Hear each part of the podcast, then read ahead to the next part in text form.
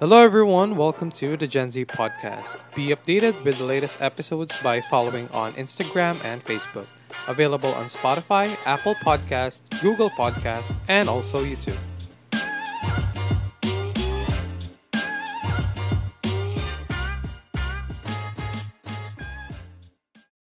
Hello, everyone. Welcome to this. Uh, episode na ba to?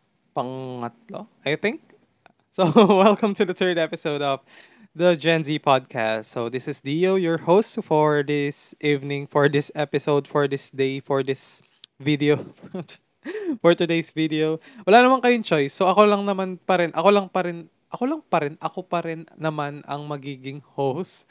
Even in the future. So wala kayong choice. So ayun lang naman. But I uh, just wanna say din siguro, or tell you guys na I'm gonna be inviting some guests in the future. So I'm gonna be inviting them to be part of different episodes maybe soon. So we're gonna be knowing more about those or we're gonna be getting those episode naman. So standby lang kayo. So we soon. So wait lang, wait wait lang tayo. So uh the topic for today that we have is all about Gen Zs na naman. so uh yun nga. I think it's better to start a podcast na nagfo-focus sa specific topic by first knowing what the topic or what the subject is or are. What the subject is. Basta yun, basta what the subject is all about. So, our topic is all about, uh, or it revolves around Gen Z. So, I think it's just better to, or it's, the it's best to, I mean, it's best to know more about Gen Zs first before us going to different kinds of topics, diba? I think that's better. Or, I mean, that, yun nga, best nga, diba? And we're gonna be, uh, knowing more about Gen Z's first in this episode, who they are, uh, what are their choices, maybe, parang ganon. Um, mga ganong ano lang. And this is just, uh, these are just hasty generalizations or just ma- based on only my observations. Hindi ko masyadong, o hindi to research based or what not. Ah, okay. So, do, do not, um, parang do not, uh, make ah, parang hindi masyadong serious o um, whatsoever ganun. So you just need to pag if you it, just in ay na nautal na ako. Just in case na you know you feel that I'm wrong, then you can message me na call out call out kung may mali ba or maybe I'm wrong, 'di ba? So you can correct me if you want and I'll of course I'll be glad to uh, accept that correction and of course you can basta yun na yun. Okay. So um, actually, Gen Zs, uh, and also, uh, I would just like to inform you, inform you na, ano nga, uh, parang it's better to have uh, this kind of uh, subject muna. Kasi nga, maybe there are people who, um, parang, who are wondering uh, who Gen Zs are, sino ba sila, na hindi naman sila Gen Z. Ganun. Like, maybe there are audiences, so, audiences, merong listeners na, Oh, akala mo ang daming listener na. Pero malay mo, just in case, maybe, ngayon, meron, or in the future, there are, there are people who are wondering who Gen Zs are. So, maybe there's a millennial, um, ano ba? Gen Alpha. So, Gen, oh, di ba? Bago lang yan, sinerch ko. so, Gen Alpha, yun yung mga after ng Gen Z, Gen Alpha. Di ba? So, meron na palang Gen Alpha. And, ayun, may Gen Alpha, tas Gen Z. Tapos merong millennials, merong Gen X, boomers, ganon, and whatnot. That's how you get what I mean. So I think it's best to have this kind of episode just to like um give information on uh who or siguro parang just hindi naman kasi to parang ah, actually this episode is not enough to describe who Gen Zs are. So I think it's just it's safe to say that this is just uh to get to get a glimpse of who G- Gen Z, who Gen Zs are. And ayun lang naman, that's the purpose of me uh, having this kind of episode just to have everyone be informed sino ba yung mga Gen Zs na yan or sino ba tayo. Oh, 'di ba? Ayun lang. Um uh, I I think I want to start on describing the characteristics of a Gen Z. Characteristic of a Gen Z Um, siguro yung pinaka-obvious, of course, is yung technology, 'di ba? Parang it's very um and I'm not saying na all Gen Zs are parang uh, digital native or parang knows how to uh this is just a generalization kumbaga na Gen Zs are really good in using the technology when it comes to different aspects of life when it comes to work when it comes to academics um business ano pa ba education I mean uh, spreading awareness and whatnot ganon and parang yung changes uh, within this generation rev- uh, is being uh, parang involved by technology So parang yung this uh, generation is being run by technology talaga. Parang without technology, parang Gen Zs are not Gen Zs. You get what I mean? Kasi ba- uh, if we're gonna be focusing on their lifestyle, on their um parang how they start they, their day. Like for example, um typical Gen Z uh I'm not saying everyone, okay. So typical Gen Z parang uh, when they when they, the moment that they wake up uh, first natitignan is yung phone. Kung sa notif, messages, TikTok, 'di ba? Sobrang evident ng TikTok ngayon and I mean sobrang evident ng usage ng phone ngayon, especially TikTok, 'di ba?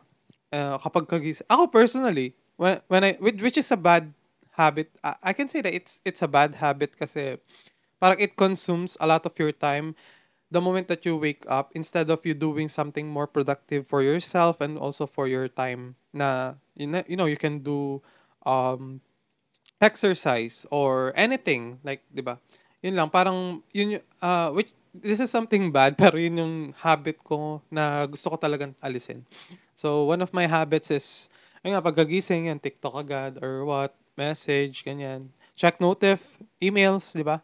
Kasi it's uh, right now I'm siguro ako, I'm on the uh, side of um, work and school. Kasi I'm currently uh, studying and also uh, working. Pero ayun, uh, pero yun pero yun recently uh, I became so busy at school na to the point na hindi na ako masyadong nakaka ano uh, nakaka-check ng mga yun nga, mga emails ganyan. Pero typical, typically or usually I check emails, check updates, ganyan. So, um, morning pa lang, parang alam na alam mo ng Gen Z ka kasi. Ge- alam mo na, Gen Z ka? I mean, Gen Z, yung isang tao kasi. Um, they, parang nakadikit na talaga sa lives ng individuals from this generation yung usage of technology. So, it's very difficult for people to live without technology na kasi they are considered digital natives. And digital natives are people who grew up with using technology, di ba? And parang ang hirap tanggalin, like tanggalin ng technology, techno, um, tech, anong tawag dito? Completely. Kasi nga, they grew up eh, with that kind of lifestyle na they're using phones, ganyan. And I, I still remember my first phone actually. Yung first phone, uh, I, anong ilang taon na ba ako? I think I was uh, four years or four, sorry, four years old or five years old when I got my first phone. And that's um, Nokia pa yata yung Nokia na 33 na sobrang, yung mataba, medyo mataba. And yung magandang pang-texting. ano yun eh, ang tibay nun actually. And yun, yun, yun din yung time na nag-start din mag-grow yung uh, technology or mag-improve, mag-advance. Kasi before, parang people grew up na so medyo mabagal pa yung advancement ng technology. So halimbawa, if we're gonna be comparing hindi ko hindi ko sure kung ano yung generation ng ng mga parents ko eh. Pero kung i-compare yung mga generation ng parents, they grew up without technology or with minimal usage of technology. And then later on, nung nagkaroon na lang ng advancements, dahil uh, parang sobrang bagal ng acceleration ng technological advancements. Then, nung pumasok yung 2000s, doon na nag-boom. Like, dire-diretso na siya na mabilisan. So, parang sila, they have no time to adjust or to parang cope up with the changes that are hap- that is happening in the uh know, in the society parang or in the in the world na yung technology ganito na siya kabilis from super bagal niya mag-accelerate to biglang boom ba kaya sobrang hirap sa mga parents natin mostly uh, if at least for me na ang hirap para sa kanila na um parang to understand the more technical side of technology like they only know the basics like usage of Facebook, ganyan, fa- usage of ganito, ganyan. But they don't know the, di ba, anak, paano ba to, pa- paano ba to gawin? Paano ba ganyan, ganyan? Di di ba parang if you can relate, ah ganun mostly yung mga parents natin. And uh, if they don't, don't know something, parang wala na. Halimbawa, may nakita ko actually na post sa I don't know if it's Facebook or TikTok na nakalimutan daw niya yung ah yung parent niya nakalim or yung father niya I mean nakalimutan niya yung password ng Facebook niya. And whenever na nalalag out yung Facebook niya doon sa application, gumagawa siya ng bagong bagong bagong account. So ang nangyari, ending, there are many accounts na nagawa dun sa tatay niya alone lang. So I think it's 10 accounts or 15 accounts if I'm not mistaken, which is very, parang fun. Ang funny lang ganun kasi, oh my God, parang you're gonna be going uh, going through the hassle of creating an account every time na nalalag out ka, which is parang ano, 'di ba? Which in which we can solve naman by, you know, by certain ways, by forgetting password and whatnot, mga ganun lang.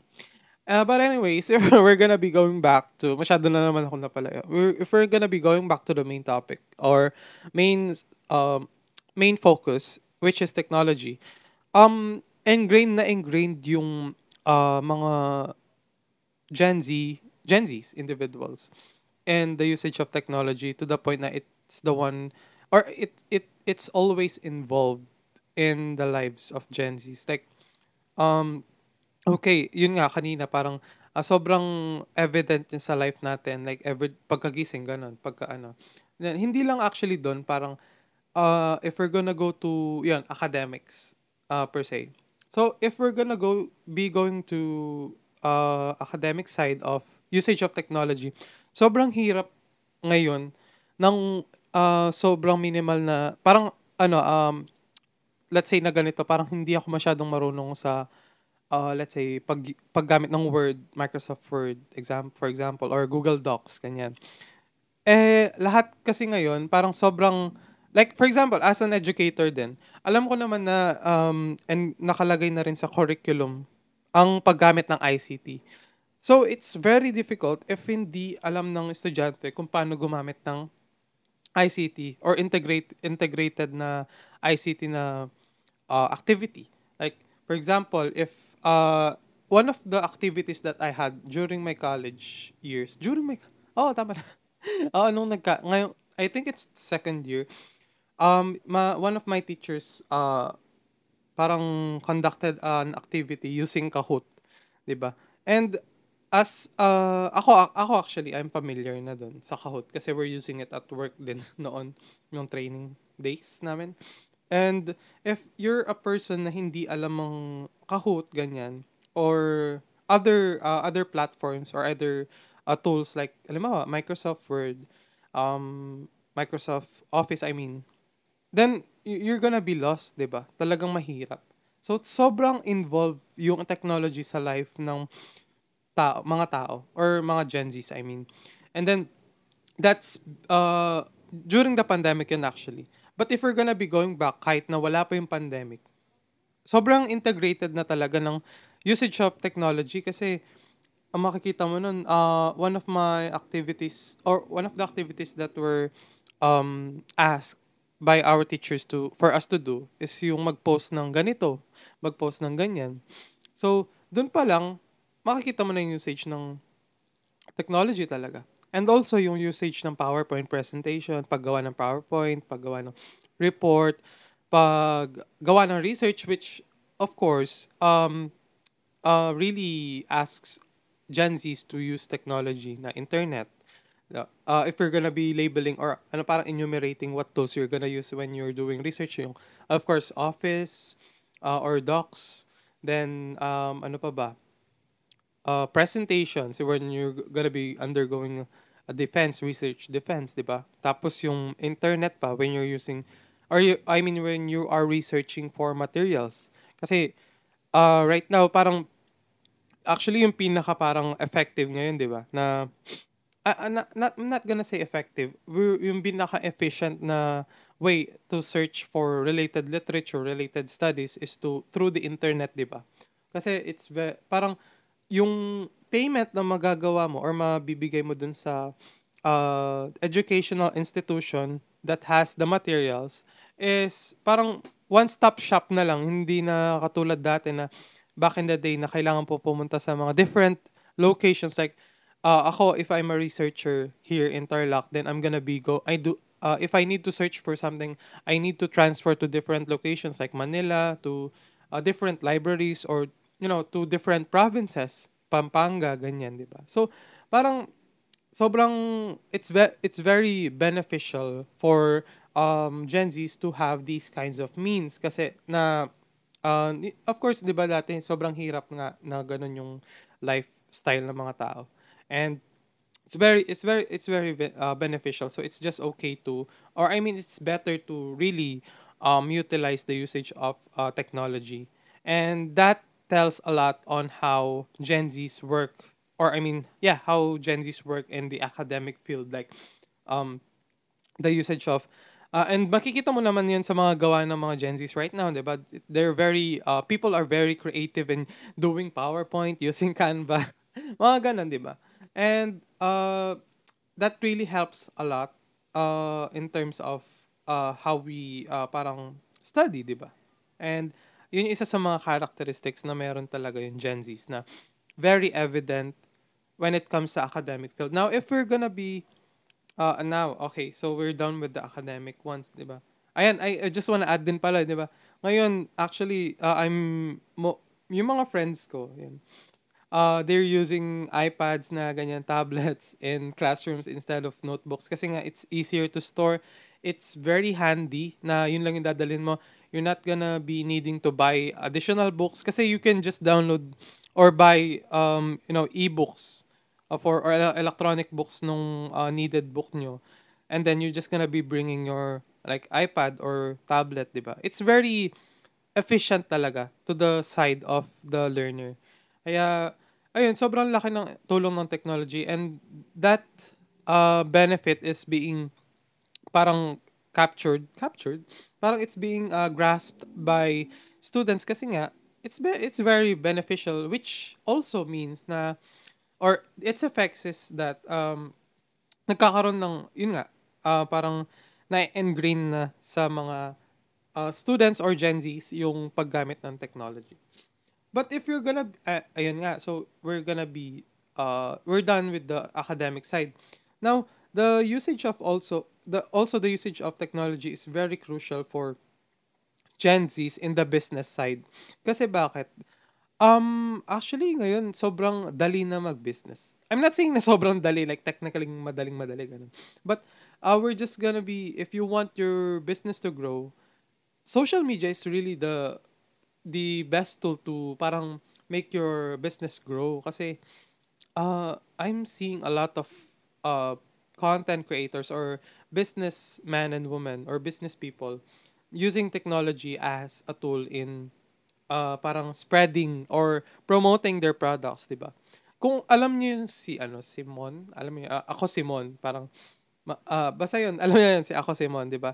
Parang he's one of the uh one of the ev- one he's one of the evidences. Evidence parang ang, ang pangit ng term, pero parang ganun yung point, evidence na sob sobrang effective ng uh, marketing uh, or technological or digital marketing sa businesses na we have right now. So, if you're gonna be selling products, um, since people are used to, uh, you know, using their phones, using te- uh, social media, uh, you're, you're it's easier to reach people out using technology then.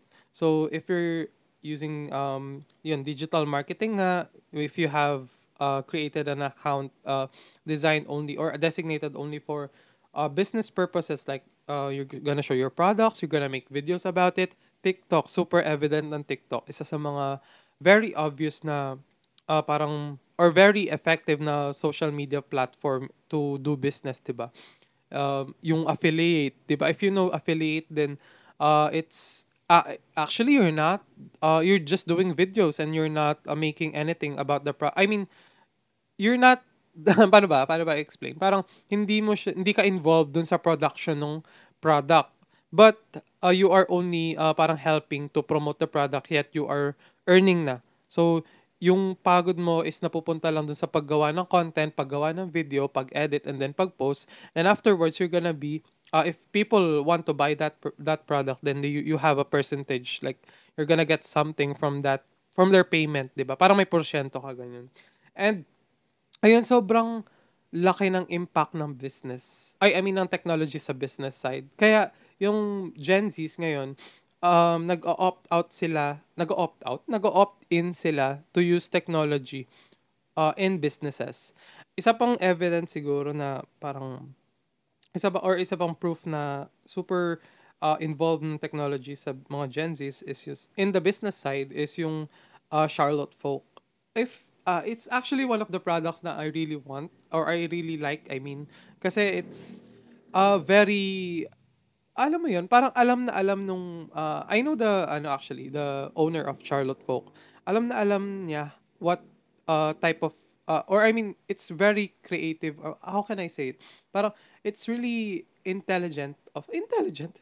It's really smart of her to use technology in order to gain uh, customers. Kasi uh, you can see on her page na it's really uh, technology. I mean, her her products are really good. You know, you can see her products. Uh, ka talaga. And it shows how her skill, how he, ano ba? It shows how she used her skill in uh, business using um, technology or social social media. So, ayun lang. Um, it's uh, very, ano talaga, sobrang ingrained ng technology. Again, from business to academics. And then, also, um, ayun, siguro if you're gonna be uh, getting a gist of uh, how they use technology in their lives. Yun nga, yung na very alam natin is yung business side, yung academic side, yung work side, 'di ba? Yung parang in the work field, they also use technology. Uh, like uh, emails, 'di ba? Yung sinabi ko kanina, emails um paano ba? Uh, the same the same uh, tools that were used in academic field, yung mga uh, office, ganyan, and whatnot, Teams, MS Teams, mga ganun. Ano pa ba? Uh, also, yung, um, if we're gonna be, uh, since, uh, okay, so let's, uh, if we're gonna be summing it up, um, So sobrang laki ng ano, parang effect or I mean, sobrang laki ng usage ng Gen Z sa technology. And that's why they are characterized uh, in that way na they are uh, known users of technology. Now, because of that, it's easier for people to ano din, uh, parang spread awareness, parang ganun. Or I mean send information from one another with the use of social media. Now, Gen Zs are also known for being aware of what's happening uh, around them. Kasi nga, parang sobrang, dahil nga, they are, hindi naman forced, but I think it's safe to say na they are forced to kasi you, the world is also trying to really ingrain the usage of technology sa buhay ng tao. So, um, since uh, they, they are using uh, uh, technology for business, for education, they, then they also use um, technology for uh, leisure or uh, yun na, for entertainment, di ba? So, for example, TikTok, ganyan, or Facebook. So, it's very easy for people to know something if uh, we have technology. And since Gen Zs are digital natives, it's easier for them to know about a specific topic. Like, it's it's is it's much easier to uh parang much easier. Parang it's easier to uh, have information. Kasi you it's just one click away eh um, if you want to know more about something, ayun, search mo lang kay Google, di ba? Or, uh, there are random videos that you can see on your feed in FYP, in TikTok, or in in your feed in uh, Facebook na makikita mo na they're spreading awareness about a specific uh, specific uh, topic, ganyan. Alam ba, uh, mental health, di ba? Dati it's, the stigma is very evident eh, before, ano, before, before pa. And technology really helped a lot in raising awareness about uh, mental health. Kaya, sobrang laki ng effect niya eh, um, sa lives ng mga Gen Zs. Kaya, uh, ayun nga, par- parang it's really a major a major contributor in raising awareness to people, especially if people don't know a specific uh, topic, ganyan. Kaya, yun, uh, that leads to the characteristics one of the characteristics of gen z's being aware of what's happening around them like mental health uh, like lgbtq uh, ia plus community uh, parang mga what things are safe to say to people yung uh, di ba actually personally uh, i did not know that it's not okay to use the n word And I just found it found out na it's not okay to use the N-word. Uh, siguro nung mga bandang senior high school na ako or high school, ganyan. Kasi before hindi ko rin alam eh. I thought it's not, uh, uh, I thought it's just a thing for black people. Pero because of technology, ayun, wala, uh, it's re- it's offensive pala. So, ayun, without it, I'm I will not be aware pati na rin sa alam mo, mga human rights ganyan, mga uh, actually almost almost everything. Um ano ba, yung mga trends, uh, politics, what's happening ganyan. And it's very an effective tool if just used uh, effectively or I mean uh, parang properly kasi talagang sobrang laking uh, help niya in spreading an information. Ang nag nagkakatalo lang sa uh, effects ng technology is yung uh, misinformation and disinformation. Kasi sobrang lala, actually in the Philippines, it's very parang yun nga malala yung sobrang fal- yung false information or fake news. Kaya yung positive side sana na nagagawa ng technology is na babaliktad and doon na pumapasok yung cons ng technology.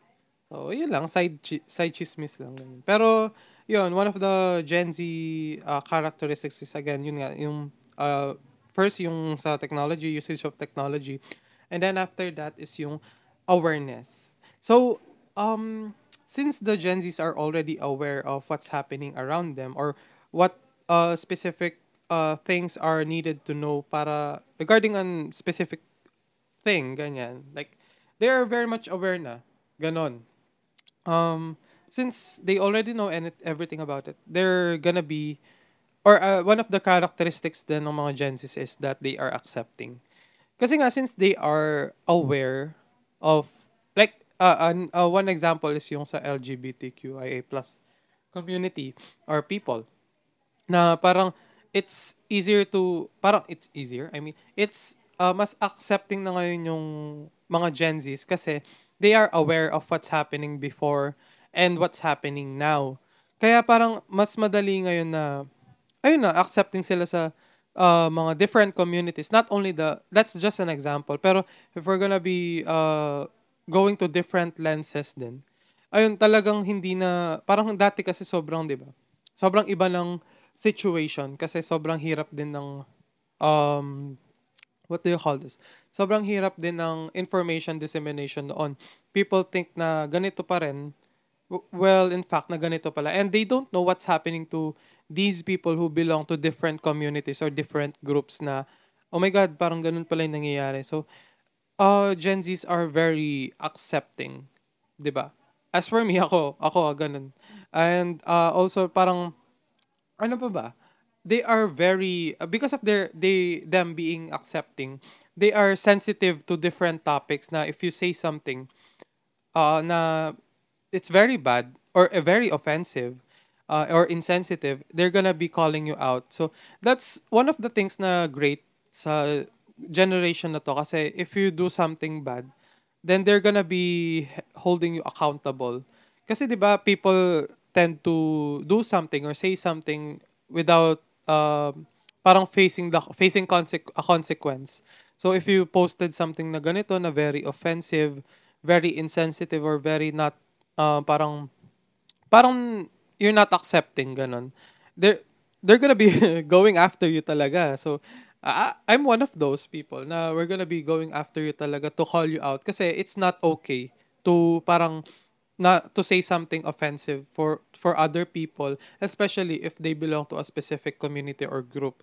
Kaya um ayun ganun lang naman. Kaya very accepting yung mga Gen Zs ngayon kasi they are driven by awareness that was a result of uh, usage of technology. So, parang nagbo-boil down din lahat talaga sa technology. Eh. Kaya sobrang, parang, yun yung main bubble na nabibilong yung technology, I mean yung Gen Zs.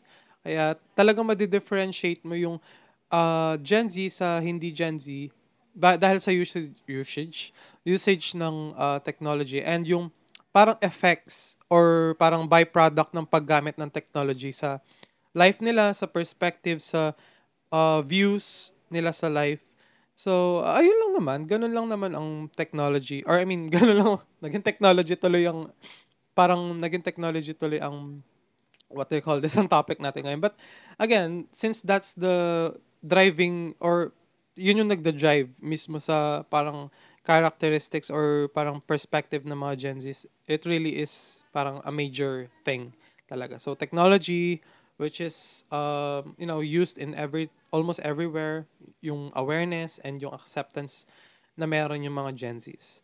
So, ayun lang naman. Ano pa bang pwede kong i-add? Yun lang naman kasi yung alam kong mga characteristics ng mga Gen Zs eh. Siguro, um, ayun, siguro sa ano na rin, sa trends ngayon, super, uh, super talagang ano, super talaga. super ano talaga ng mga Gen Zs uh, when it comes to trends. Like, if they know a trend, specific trends, ayun, mag-hop in agad, ganun. Again, by driven by technology. Okay, you got it right. So, ayun lang, ganun lang naman siguro. Um, uh, again, so technology, awareness, acceptance, and trends. Ganyan. And entertainment na rin siguro. And um, there are many, ano din pala, uh, just, I just wanna add din pala na there are many people who, uh, since they are very driven by technology, um, you know, they want to try vlogging, they try they want to try podcasts like me, ganyan. And it's good kasi um there are skills na being parang ano paano ba 'yun? Parang being shown to people din na uh, ah okay kaya ko palang gawin 'to, ganyan. Uh, content creation, ganito. And by people being content creators, it's uh it's also wait lang, sandali lang. Eh, nakabukas pala yung phone ko and nag, may music na tumutugtog. So, ayun, pinatay ko lang. Um, ayun lang, um, there are people who are uh, trying content creation to also, uh, parang as one of their hobbies, one of their careers, ganyan. And, yun yung isa sa mga parang traits nga ng mga Gen Zs, millennials, then, millennials din actually. And, parang, uh, what I'm trying to point out is, sobrang, ano talaga ng sobrang laking impact talaga ng technology sa tao, sa life ng tao. And ayun lang, uh, those are the things na siguro talagang uh, ma-identify mo sa isang Gen Z. Yung usage of technology, yung awareness, yung uh, them being accepting, and yung trends, and also the possibility of them doing some contents or, you know, usage of uh, parang sharing entertainment then or uh, yun nga driven by trend then uh, giving, uh, ano ko i-explain? Ayun content creation to exemplify, exemplify, show their skills. And, ayun lang naman, ganun lang. Uh, that's the, I think that's, uh, if we're gonna be wrapping up the, we're gonna, we're now gonna be wrapping up this episode and, uh, I hope na somehow you got a gist of who Gen Zs are somehow, kahit paano. So again, this is not enough to parang describe sino ba yung mga Gen Zs kasi uh, of course, there are this is this is not enough kasi there are so, there is so much more with Gen Zs. And not this uh, podcast can parang encapsulate everything. Ganun. And, ah, uh, oh, last na lang. last na, gusto kong i-add na, of course, this is, again, this is just a generalization and people are diverse uh, beings. So, um, maybe a Gen Z or a specific Gen Z, hindi ganito, hindi siya masyadong ano sa technology, or hindi siya ganito, ganita. Uh, and that's okay, of course. And um, it's just, uh, again, it's just a generalization. And if uh, you're a Gen Z, tapos hindi, may hindi parang, uh, hindi mo ginagawa to, of course, that's okay. We are still considered Gen Z. Again, this is just based on my observation. So, ayun lang. I hope you enjoyed this episode kahit papano. And, ano ba ba? Yun lang naman yung mga thoughts ko about Gen Zs. Ikaw, what are your thoughts about Gen Zs? Uh, let us know. And you just need to uh, reply on the Spotify episode. Or, I mean, if you're using Spotify, you can reply or uh, give comments on what you think about this episode. You can also give comments within our Instagram page, which is the Gen Z podcast with Triple T. So you just need to give your comments and let us know what you think about Gen Zs. Maybe I missed something, so you can just uh, add it there and let us know about it. So thank you so much for listening to the Gen Z podcast. Again, this is Dio, your host, And see you again on the next episode. Bye bye.